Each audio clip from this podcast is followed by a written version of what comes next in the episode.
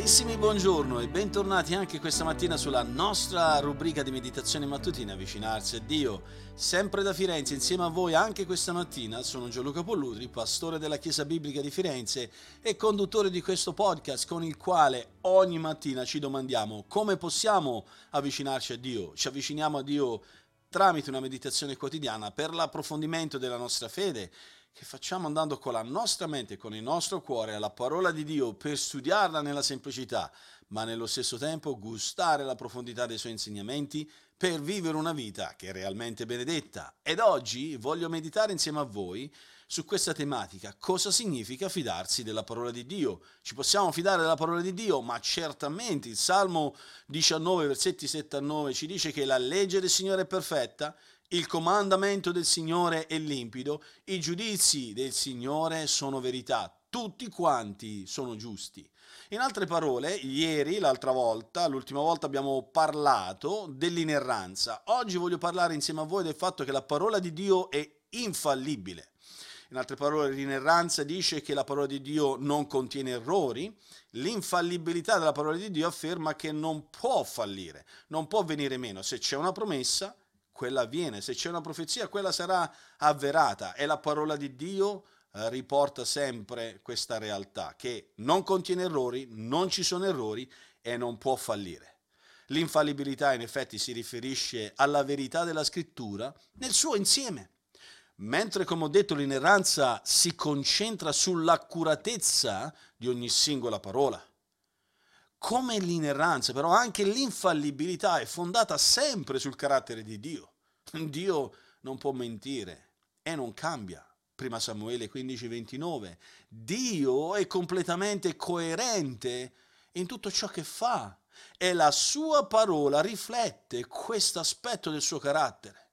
Dio non può venire meno, per quello neanche la sua parola verrà meno. Il salmista scrive, la somma della tua parola è verità tutti i tuoi giudizi, i tuoi giusti giudizi durano in eterno. Salmo 119, versetto 160. Altresì Paolo aggiunge che la legge è santa e il comandamento è santo, giusto e buono. Romani 7, versetto 12. Dalle labbra del nostro Signore Gesù possiamo altresì ascoltare che Lui non è venuto per abolire la legge o i profeti, cioè sarebbe l'Antico Testamento. Ma cosa è venuto a fare? Lui è venuto per portarli a compimento. Gesù ci ha promesso che ogni cosa nella scrittura si sarebbe adempiuta. Matteo 5, 17 e 18.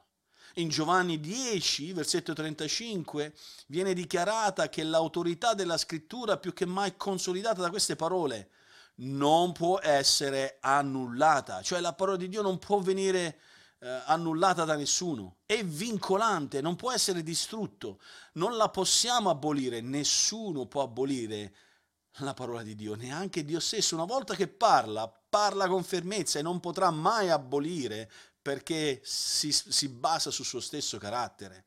Nessuno potrà mai eliminare la parola di Dio. La parola di Dio è indistruttibile, è autorevole, è infallibile.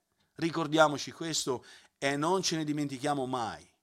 Per quello, per darvi dei suggerimenti applicativi, proprio a livello pratico, l'infallibilità significa più che mai che puoi fidarti in tutto e per tutto della Bibbia. La parola di Dio non ti ingannerà mai, né mai ti darà consigli che in qualche modo andando avanti si eh, riveleranno errati. Noi sappiamo che tante volte la parola di medici, eh, scienziati, ci dicono fate così e vi troverete meglio, avrete una salute migliore. E poi a distanza di 10, 15, 20 anni ci dicono ops, abbiamo sbagliato. ecco la causa di tanti tumori e di, di, tanti eh, problemi fisici, perché non dovevamo fare così, abbiamo scoperto che bisogna fare così. La parola dell'uomo è fallibile, ma non la parola di Dio, assolutamente no. Uh, questa più che mai ci porta ad avere piena fiducia, così come il salmista ha scritto. E leggiamo proprio insieme queste parole.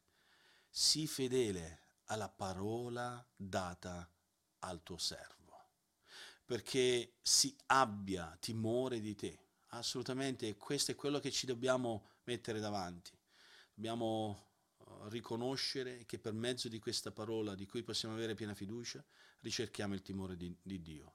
Dice ancora il salmista, allontana da me il disprezzo che eh, eh, mi avvilisce, perché i tuoi giudizi sono buoni.